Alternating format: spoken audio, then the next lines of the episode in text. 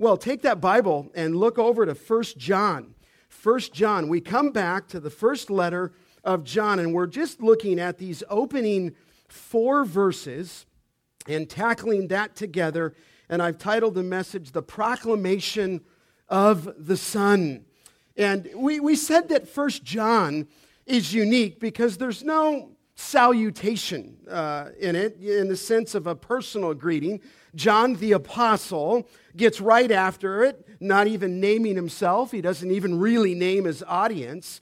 And we call this the prologue, and it just reveals the substance of the gospel, namely that eternal life has been manifested in his Son who became flesh, who, who was born. He, he took on flesh. And these truths here set forth the very foundation of our faith, and it, asserts the absolute truthfulness of the person of Jesus Christ. And I'll mention something maybe a little bit later in my sermon of somebody that I got to share this week with, and very interesting the conversation.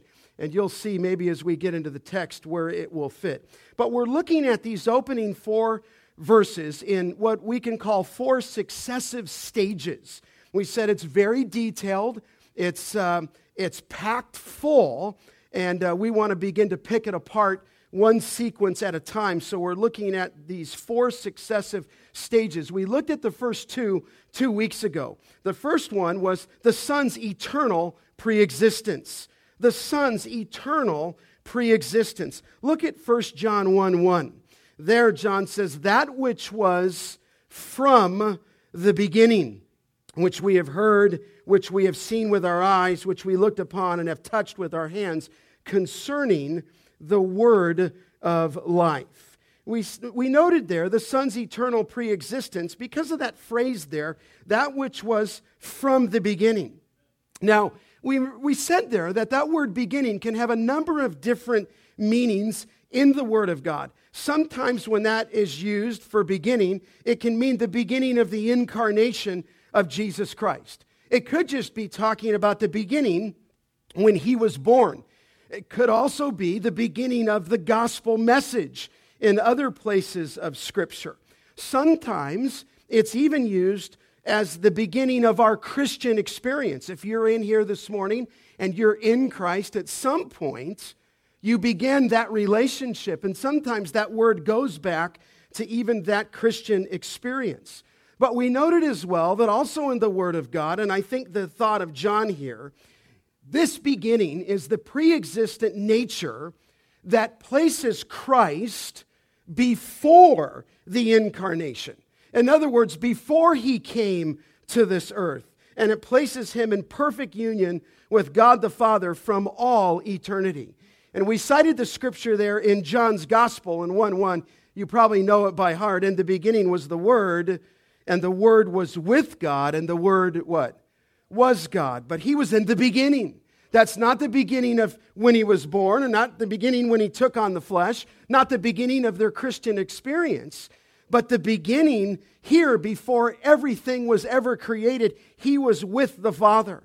And so we understand from the Word of God that Jesus Christ is coexistent, co eternal, and co equal with God. And remember, Jesus said that he who has seen me has seen God. And one of the reasons we noted there that we took it to the beginning way back in his pre existent nature was because of verse 2. Look at verse 2. There, John says, the life was manifest. We have seen it. We testify to it. We proclaim to you the eternal life, comma, this phrase, which was with the Father. In other words, eternal life was with the Father from all time from a pre existent nature. And so here, Jesus Christ, clearly revealed by John the Apostle, is God. So there's the Son's pre existent nature. But secondly, we noted there, and we left off just after this, the Son's historical manifestation. The Son's historical manifestation. That though he existed from all time, there never was a time when there was not Christ, the Bible is very explicit that he himself was revealed. He himself was made manifest. And so look what it says there in verse 2. it says, The life was made manifest. And John says, We have seen it, we testify to it, and we proclaim to you eternal life, which was with the Father and was made manifest to us.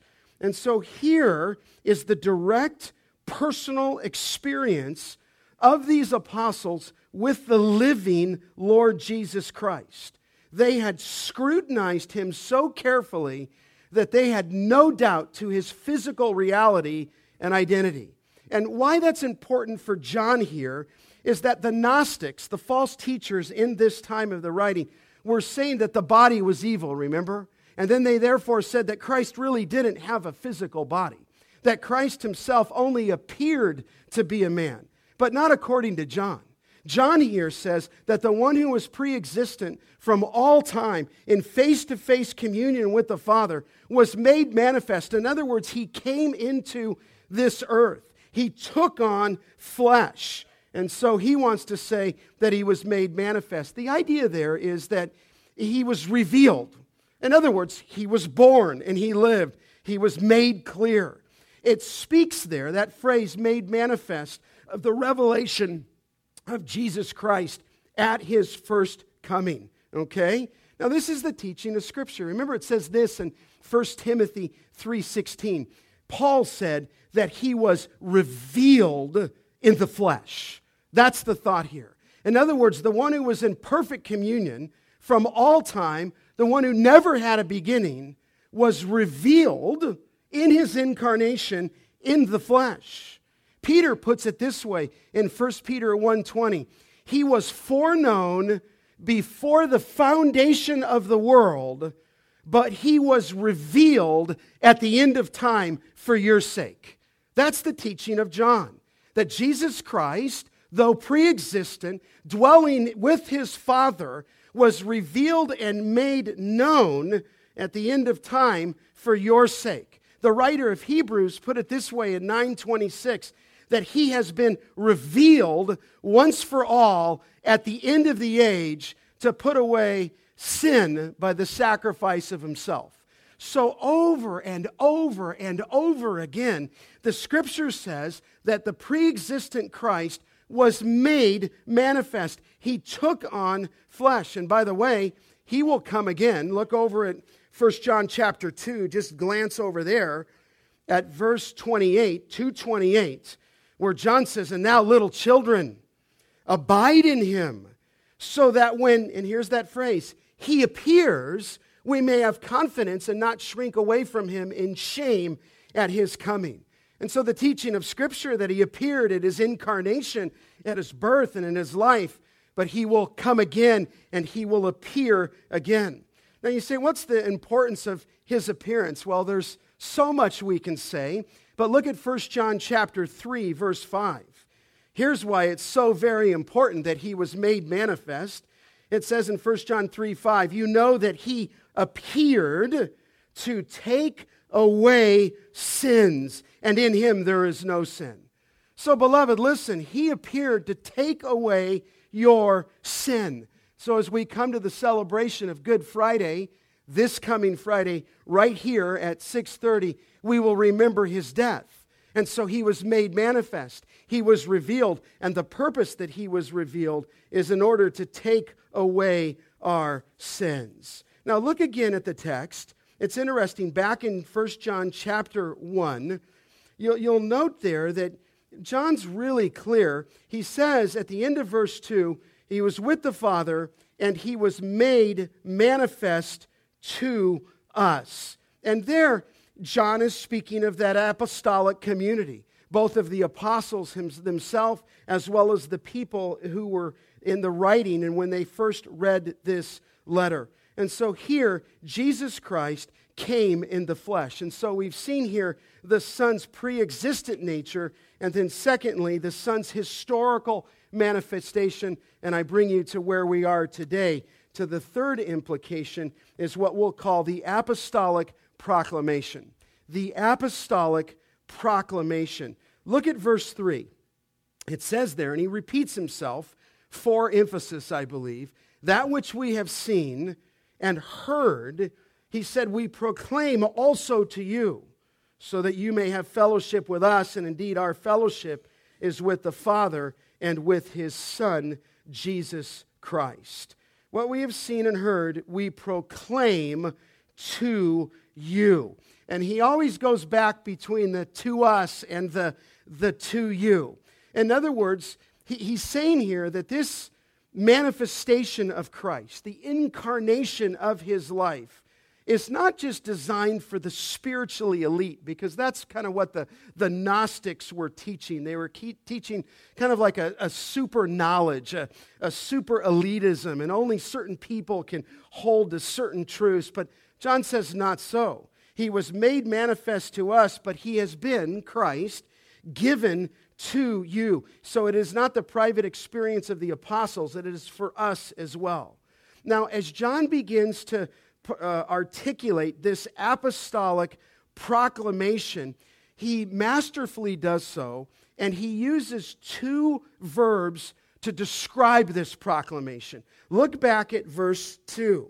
He says there, we have seen it in verse 2, and testify to it. There's that first verb, okay?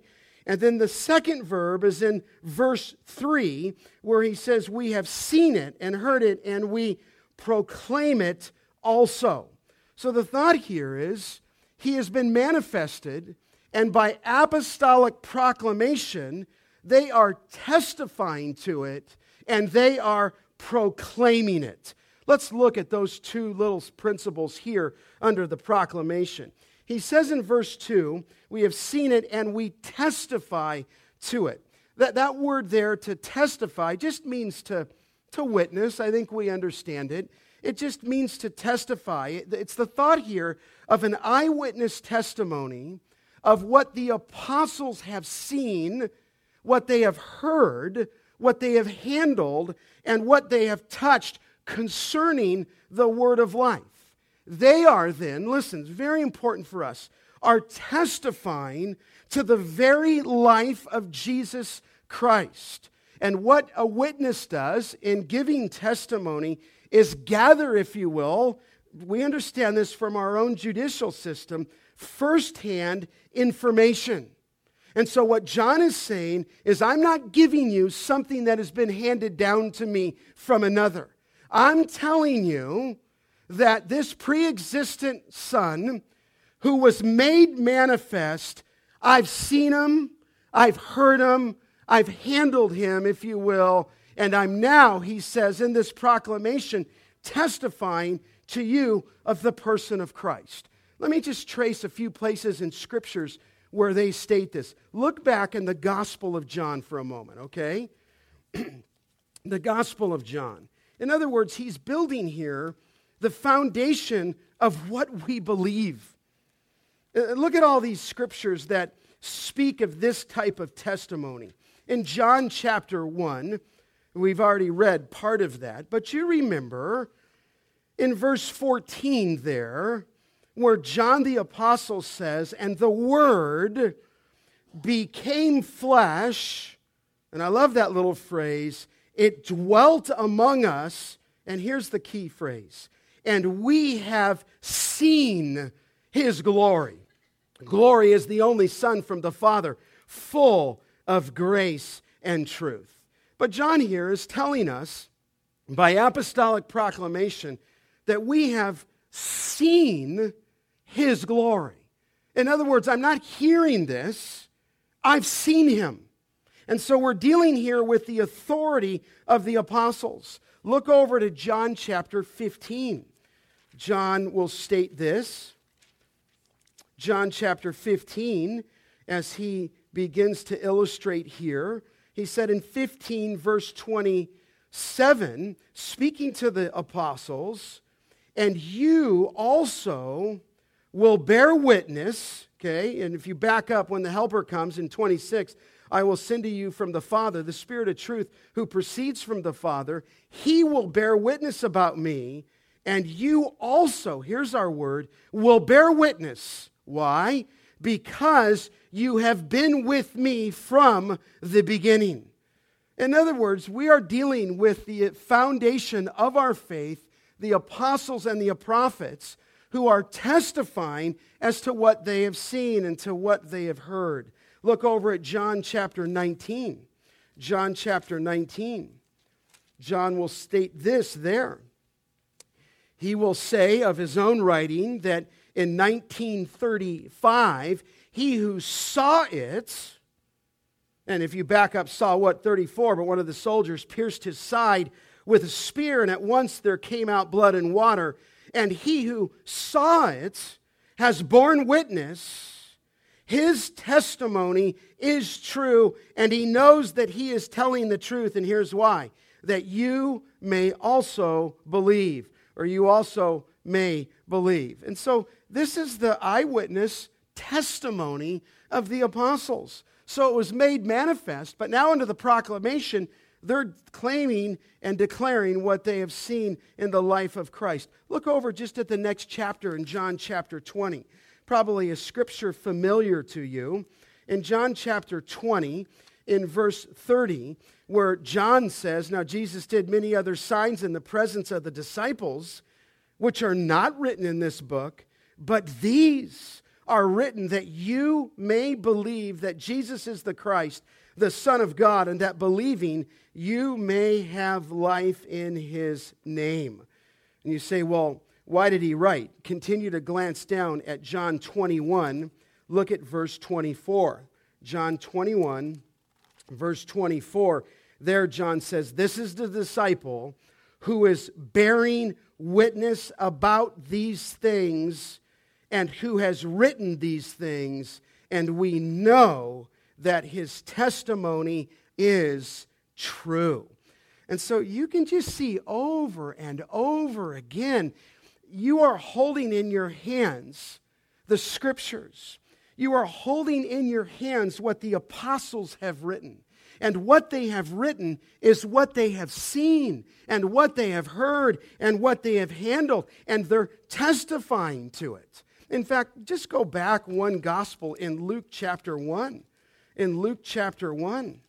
I think this is important, and I know I'm showing you a lot of scriptures, maybe more than noble, more than normal, but look at Luke chapter 1. You remember the language of this, but watch it again.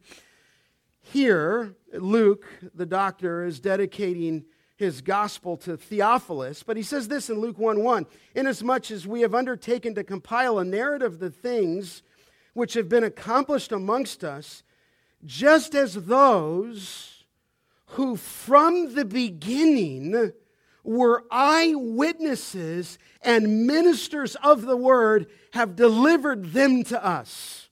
I love that phrase. They were eyewitnesses and ministers of the word, and they delivered them to us. And it seemed good to me also, verse 3 having followed all things closely for some time past, to write an orderly account for you, most excellent Theophilus, that you may have certainty concerning the things that you have been taught. And so here, he's getting that testimony from the eyewitness of the apostle himself. In fact, glance again at Luke chapter 24. Look, look there, all the way to the end of Luke's gospel. And Luke here is giving the words of Christ in Luke 24. And, and in verse 46, remember with the disciples on the road, he, it says in 24 45, he opened their minds to understand the scriptures. And he said to them, This is written that the Christ should suffer and on the third day rise from the dead, and that repentance and forgiveness of sins should be proclaimed in the name, his name to all nations, beginning from Jerusalem. And now this phrase in 48 You are what? witnesses of these things. So, enough for me just to say to all of us and to our, to our young people here today this is what our faith is built on. This is what Ephesians 2:20 talks about being built upon the foundation of the apostles and the prophets. And of course, to be an apostle, you had to see the living Lord Jesus Christ. You had to be in ministry with Christ. You had to be a witness of his resurrection. But this is the testimony. And in fact, look at another one. I mean, they're all over, but look over at 2 Peter. 2 Peter chapter 1. Go all the way to the end there. 2 Peter chapter 1. Of course, this is the Apostle Peter writing. And I love this statement. I love this statement.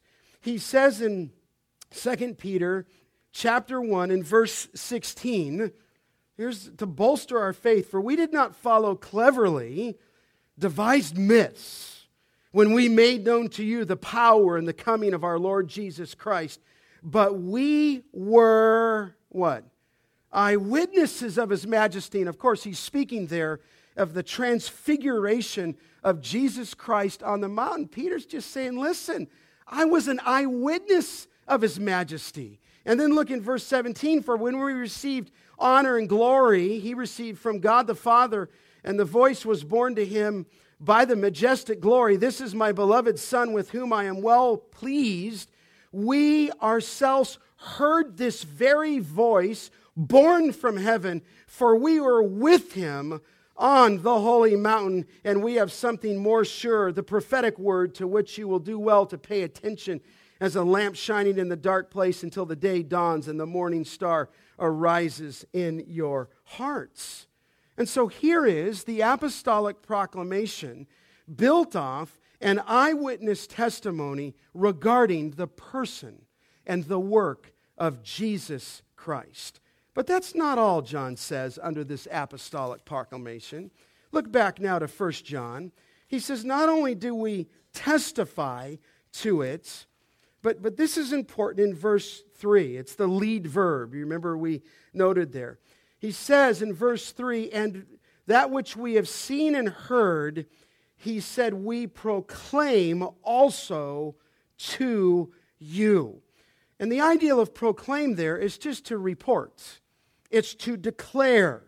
And it's the ideal of reporting with reference to the source from which the message comes. And so it involves really a passing on of truth to others of what has already been imparted to them. Here's the implication having been an eyewitness of our living Lord, they are in a position to authoritatively proclaim Christ to the world.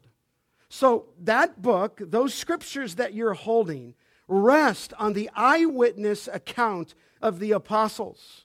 And John is making it unmistakably clear that the life that they're bearing witness to is the historical person of Jesus Christ who was revealed and made manifest. Now, you say, why, does, why this grand effort from eternity past and then seen by the apostles, then preached by them, then recorded by them. And then John will conclude this little paragraph by stating his objective. Look back to the text. Here's why he's included this. He says, We proclaim this also to you, verse 3, so that you too may have fellowship with us. And indeed, our fellowship is with the Father and with his Son, Jesus Christ. And we are writing these things so that our joy may be complete. And so, here, thirdly, that apostolic proclamation is not the end in itself. That's not where John finishes. It leads to a fourth and final feature just in this opening paragraph the apostolic purpose, okay? There's a proclamation, he's testifying, they are proclaiming, but here's the purpose, okay? It's the result here of the proclamation. There's an immediate purpose, and then there's a, a purpose and an increasing purpose of joy. Let's look at the immediate purpose first. It says there in verse 3 We're proclaiming this to you so that you may have fellowship with us, and indeed, our fellowship is with the Father and with his Son, Jesus Christ. Here's the expressed purpose that, that we would have fellowship with us, and indeed our fellowship, John says, is with the Father and with the Son. Now, that's a, a word there that we've seen before. No doubt you've seen the word fellowship. It's just the, the Greek word koinonia, and uh, it's a very, very important word. But, but what's interesting in First John is that it's only found four times in First John. It's not found in 2 John, it's not found in 3 John, and he doesn't use the word koinonia, fellowship, at all in his gospel.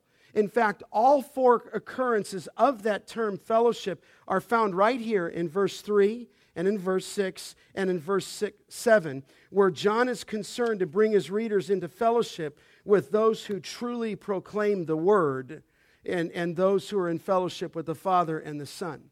And I think the reason John uses this word is he does so against the background of what he believes is the false claim of the Gnostics, who were claiming to have fellowship with God. And they were claiming, were these false teachers, and they were doing, leading their readers astray. And so John wants to state it right. He wants to say, listen, we've testified to this, we've proclaimed this, and here's why because we want you to have fellowship with us. You say, well, what is exactly that phrase there in verse 3? To have fellowship with us, and indeed our koinonia, our fellowship, is with the Father. Well, the word fellowship, it's, it's one of those words that it's common, but it's so profound, it's almost hard to explain. What the word means is just things held in common. It could even talk in biblical times, such as things of ownership or property. Or we might say that a married couple uh, is in fellowship together. In fact, in the New Testament, it describes someone who has something in common with someone else. In fact, that word is used in Luke's gospel in 5:10 where it says that James and John were partners. In other words, they were in fellowship together. They had something to get, you know, in common together. They were fishermen. And so it's the idea of partnership, of active partnership. And fellowship, really what it is, is an authentic partnership with our Lord. And it's a partnership that we share with all believers. It is primarily a fellowship with God the Father through Jesus Christ, his Son. Uh, Peter uses the word this way.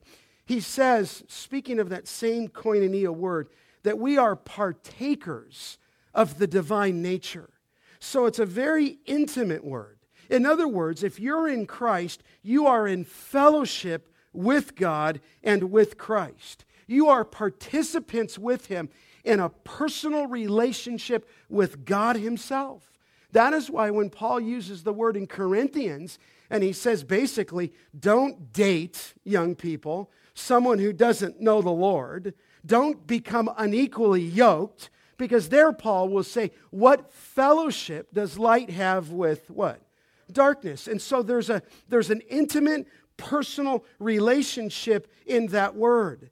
In fact, you remember in Acts 2, where it says the early church was devoting themselves to the apostles' doctrine and to fellowship. In other words, that early church had things in common. It's the sharing of li- the life of Christ, it's the sharing together of the apostolic message. So, in this sense, listen, fellowship is not a culture, Fellowship is not a custom. Fellowship isn't even a racial background, if you will. It's an adherence to the person of Christ and to the gospel message of the apostles themselves. And so it's this it's a deep, profound mutual participation in a common cause or a shared life. But it's not just a mere partnership together. It's really a mutual life and love of those who are one in the Spirit. Let me see if I can unpack it just a, in another way. When you are saved, you are placed into a relationship with God. You are placed into an eternal partnership with God and with Christ. And this partnership, the scripture says, is so intimate that you become the temple of God and that you are in some ways undistinguishable from Christ. Do you remember Paul said, I live Yet not I, but what? Christ lives in me. There is a real abiding partnership and fellowship. In fact, according to the Word of God in 2 Corinthians 13 14, you have the fellowship of the Holy Spirit you become the temple of the Holy Spirit. You become the temple of God. It is the place where Christ dwells, and the whole Trinity begins to take up residence in your life, and you now possess the life of God in your soul that is your partnership, common participation in eternal life. So let me just help you just with one implication of that. If someone were to say, I'm out of fellowship, that would be absolutely impossible, okay? Because once you've come to Christ, you have entered into that fellowship, and at that point, there's nothing that can separate you from the love of God. You may lose your joy, you may lose that intimacy through sin, but you will never be separated from a relationship with Christ, Romans 6, because of your union with Christ. So here's what John is saying I'm writing to you. I'm proclaiming this. I'm testifying this for this purpose that you would have fellowship with us. Let me see if I can just gather it together. You say, well, why would he, why would he be telling these people that? Because the Gnostics were trying to articulate a different kind of fellowship. And the purpose that John is giving this is so that you would have the assurance of your salvation. And what's amazing here is he ties this fellowship. Look back at verse 3, which is kind of amazing. He said that you may have fellowship with what? Us. In other words, fellowship doesn't exist. I don't, it's hard to say this outside of apostolic doctrine, you see? In other words, real fellowship exists with us, with the apostles' teaching. Now, look what he says in, the, in verse 3. And he said, And indeed, and then he qualifies it, our fellowship is with the Father and with his Son, Jesus Christ. And it's, it's amazing because now, for the first time, he identifies the one who was made manifest. You say, Well, who was made manifest? Well, there's the name. You see it in verse 3 with his son. In other words, we understand from Scripture that Jesus is God's son. He's the Son, and He's Jesus Christ. Now, hang on with me, and I'll try to put this together so that you can see it. His name is Jesus, and Jesus means Savior, Matthew 1 21. It is the name, if you will, for His humanity. But he's not just the Son, Jesus Christ, his name in his humanity, he's also Christ. And Christ in the Hebrew is the word Messiah, and it literally means the word anointed. And so, for John, as he writes here under the inspiration of the Spirit of God, he's writing about the Father and he's writing about the Son, Jesus Christ, that Jesus Christ is both fully God and fully man. So let me, let me just make this implication to you, okay? Fellowship with God, then, is not the result of a tradition. It is not even bound to a dom- denomination. It is not even bound to a common experience. Fellowship is built from a theological framework of what God has done in Christ Jesus. Does that make sense? So I'm fishing on Monday. Have you ever gone deep sea fishing? I never, my son's never been. So I took him. You know, it's kind of the ones you get the weight on the bottom and you drop it and you just, you know, it's on a big pole and you make two hooks and um, you just drop it and you don't, you can't always fill it. But as we're going out to sea, it's just a small group of 12 people. And I meet this guy and his name is John. And I told him I, where I was from and somehow I, he asked me what I do. I said, I'm a pastor. He said, Oh, I'm a pastor too. I said, Oh, really, John? I go, Where do you pastor? He goes, I pastor in Irvine. And uh, I just kind of let it go there. I was with my son, spending some time with him. But sure enough, you know, about halfway through, when you get kind of tired and uh, you've pulled those fish out, and uh, uh, I said, What do you believe? He goes, Oh, we believe a little bit of everything. Interesting. We believe a little bit of everything. I said, Oh, tell me more about that. Well, we just believe basically there's many different ways to God. And Christ may be one of them, but you can't settle on that. And so he began to talk to me about aliens. Now, this is amazing. This is a college educated guy from Irvine, and he wasn't joking. And he's going into his whole philosophy about God, about salvation, about aliens, how you can't trust the scripture, that there's no absolute truth. So I just calmly told him about Christ. I said, John, you know, the Bible says that Christ is the only way to God. And it was interesting. You say, what did he do with that? He refuted that. I told him that Jesus Christ was God in the flesh. He refuted that. You say, Scott, what did you do? I pushed him over. No, I didn't. I didn't, okay? I, and I'm, I'm just sharing with them. I didn't push him over. I said, No, John, this is, this is what the scripture said. You say, Okay, and what happened? I kept talking to him about the gospel very calmly. It didn't feel like I had to press him and, you know, grab him or hook him up and put him over the, the edge. I just began to tell him. You say, Well, Scott, did he repent? No, he didn't repent. You say, Well, what happened? Well, nothing happened. But I just thought this as I walked away one thing's for sure he doesn't know God. You see what I mean? He doesn't know God because he doesn't know the Son, Jesus Christ. There is no way that you can talk about having a relationship with God apart from the apostles' message. Do you see? There is not many ways to God. There is only one way to God, and it's through his Son, Jesus Christ. And so the Gnostics came in and they were just saying, listen, you, you know what? There's a secret path and there's a secret knowledge, and Jesus really didn't exist. Jesus was kind of a phantom. He was a little bit ghost like. You can't really put your, you know, bank your faith on it. John says, No way. John just says, Listen, I've seen him, I've heard him, I've handled him, I've touched him, I've heard his words, I've saw his miracles, I've testified to it, I'm proclaiming it to you. And the reason he's doing it is to show you what true fellowship is all about. True fellowship in the text there is with the Father and with his Son, Jesus Christ. Listen, Christian fellowship at its core is a fellowship with God the Father through his Son, Jesus Christ. And Christ is the way to fellowship with God. I'll just put it this way, just for you, not someone else.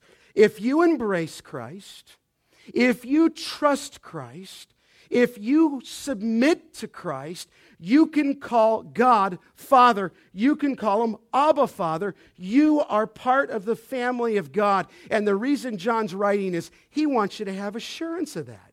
Do you see? You say, well, Scott, what gives assurance? This. So I'm just asking you, is that what you affirm? You say, well, Scott, I, I, Pastor, I think I do affirm that. Then you have assurance. See, in other words, this is the way to fellowship. So listen, any religious attempt, and I don't know if I'm stepping on toes here, but here goes, okay?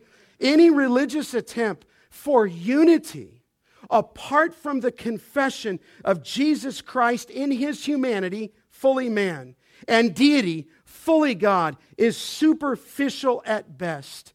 Fellowship, Grace Church of the Valley, exists by embracing the Son whom the Father has sent. And if you embrace the Son, you have assurance. See, what Gnosticism was, you know what it was? It was a Christless religion. And that's the guy whom I met. I just kept pressing him. I just kept pressing him. You know, the Bible says this. Well, you know, you really can't trust the Bible. And I'm thinking in my mind, oh, yes, I can. And I tell him that. Well, well, who do you, and then uh, young people, seriously, who's he trusting? Himself. He's made it up. He's got aliens that have come down. Uh, alien, they're on other planet. I'm like, whoa, John, that's pretty far out. You know, John, what do you do? I've been making, I've been in the business background. It's a very wealthy man, I think. And uh, I've made other people very wealthy, and I'm just tired of it, and I've been on this journey. I said, John, you've got to read the gospel of your own name. You've got to read the gospel of John, but he's in a Christless religion, is he not? It's like when Ben's showing you the screen. There's a lot of Christless religions in Thailand. Just breaks your heart. But listen, real fellowship, real koinonia happens when you're in a relationship with Jesus Christ. So he came up to me at the very end of the trip, and, and I think he kind of felt bad. And he said, uh, he goes, Hey, you're a good guy. I said, Oh, thanks, John. he said, Keep doing what you're doing because you're going to make the world a better place. And uh, and the reason I'm telling you that is far beyond me being a good guy. This is the truth, is it not? This is the truth. So you're going to sit there. Here's your, your the answer you got to come to. Either you believe it or you call John and all the apostles a liar. See, that's where I went as a young man. I, there were times when I was a late teenager and I thought, man, can I give myself to this thing? And I just had to keep grappling with the scripture. And I realized that we're waiting the foundation of our message in the person of Christ, but we know about the person of Christ because of the eyewitness testimony. So listen, this guy's like this, this guy's like 90 now. He's 60 years after the cross. Listen, I'm not going to mess with him. I'd put all my hope in him rather than a guy on a fishing boat, right? So listen, you he wants us to have real fellowship. And you know what else is the final thing? Why else does he write? Look at verse 4. He says, I want you to have fellowship with us, the apostles, and our fellowship was with the Father and His Son, Jesus Christ. And we are writing these things. You see that little phrase? It has a little bracket maybe in your Bible, so that our joy may be made complete. So, watch this. There's an immediate joy. I call that fellowship. There's, secondly, here, an increasing joy. And here's the conclusion of how the gospel has come to us and is passed on to us. The apostles testified, they proclaimed what they had seen and heard about Christ, and that message has been preserved in the writing of Scripture, and one of its chief aims is our joy. I just believe that. I mean, Karl Marx said that the first requisite for happiness is the abolition of religion. John says that Christ gives you joy that can never be duplicated in the world. And so John says, Listen, I'm writing in order. Now, it's a very interesting phrase that our joy may be made complete. Now, I'm reading that from the NASB, our joy. Some translations, like the King James, if you're holding that, I think it's the NIV, says to make your joy complete. So, John the Apostle, which one is it? Are you writing? And he says, We, I, I take that as the apostles. We are writing these things so that our joy would be made complete, like John and the apostles? Or is he writing these things, the things that presumably just came in the opening verses, so that your joy may be made complete.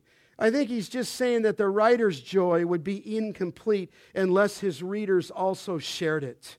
I'm thinking of, look over just to the right, 3 John. 3 John. I think he's really writing for their joy to be made complete, but I think in their joy being complete, complete, his joy is complete. Remember this one in 3 John 4? I have no, Third John, just verse 4, I have no greater joy than to hear my children are walking in what? The truth. Listen, you know why John's writing? He wants you to have joy. So listen, as we embark on First John, and I don't can't unpack all of it, we'll let the book do that. He just wants to give you joy. And he realizes one of the dangerous results of false teaching is it will rob you of your joy. You know, the, the sad part is for any of us, to whatever degree we've set under sound teaching, the, one of its aims is to provide joy. Well, John had these false teachers in who were claiming something other than gospel. And when they were doing that, they were robbing the believers of their joy in Christ. And so John writes, the apostles writes, so that our joy would be made complete. But I think he's saying that our joy will only be made complete when I know that you're walking in the truth. Now, certainly, when you look at the Gospel of John, joy is abiding in Christ, John 15, 4. It's asking and receiving in prayer, John 15, 7. Joy in John, John's Gospel is bearing fruit in 15, 8. And fruit bearing is keeping his commands and loving one another. But what this joy is, is a deepening awareness of our oneness with God. It's a deepening joy of our uh, oneness with His Son. It's a deepening awareness of the possession of eternal life. It is a deepening relationship with the living God. What joy! And here the joy is linked back again with the Father and with His Son, the Lord Jesus Christ. So you say, why does he write this? Look over at 1 John chapter 5. I'm just going to, we'll finish with this. It says to us there, it says, This is the testimony that God gave us eternal life, and this life is in his Son. Hear this clear. Whoever has the Son has life, and whoever does not have the Son of God does not have what? Life. He says it again I write these things to you who believe in the name of the Son of God, that you may know that you have eternal life. So if you just back up with me in the opening four verses, how do you know? Well, just let me ask you do you believe in God Almighty? Do you believe in Jesus Christ? Do you believe that He was pre existent in nature? That before the incarnation, He always was from the beginning. There never was a time when He did not exist. Do you believe that Jesus Christ was made manifest? Do you believe that He was revealed? Do you believe that He was born in His incarnation? And that's the thought. Because here, God the Father has sent his Son, and then the gospel goes on to tell us he lived a perfect life. He died on the cross for our sins. He appeared to take away our sins. He was gloriously raised on the third day. And listen, if you've embraced that by faith, then you have the assurance that you indeed are in fellowship with God and with His Son. It's that simple. You say, but Pastor, that sounds so simple. It should be. What are you adding to it? You say, well, I just, I'm looking at my life and I'm looking, I'm wondering, and I understand that. We'll talk more about that in First John. But let's talk about this building block here. It is belief in God the Father sending God the Son. And you have to come to saving faith in that truth. And once you do, your foundation is set, and then you grow with the other things because he's going to go on next week. Uh, it won't be next week, it will be two weeks. You say, why? What's next week? Easter, right? So we got to stop. You bring someone next week, okay? Nick, are you coming next week? I want you here, okay?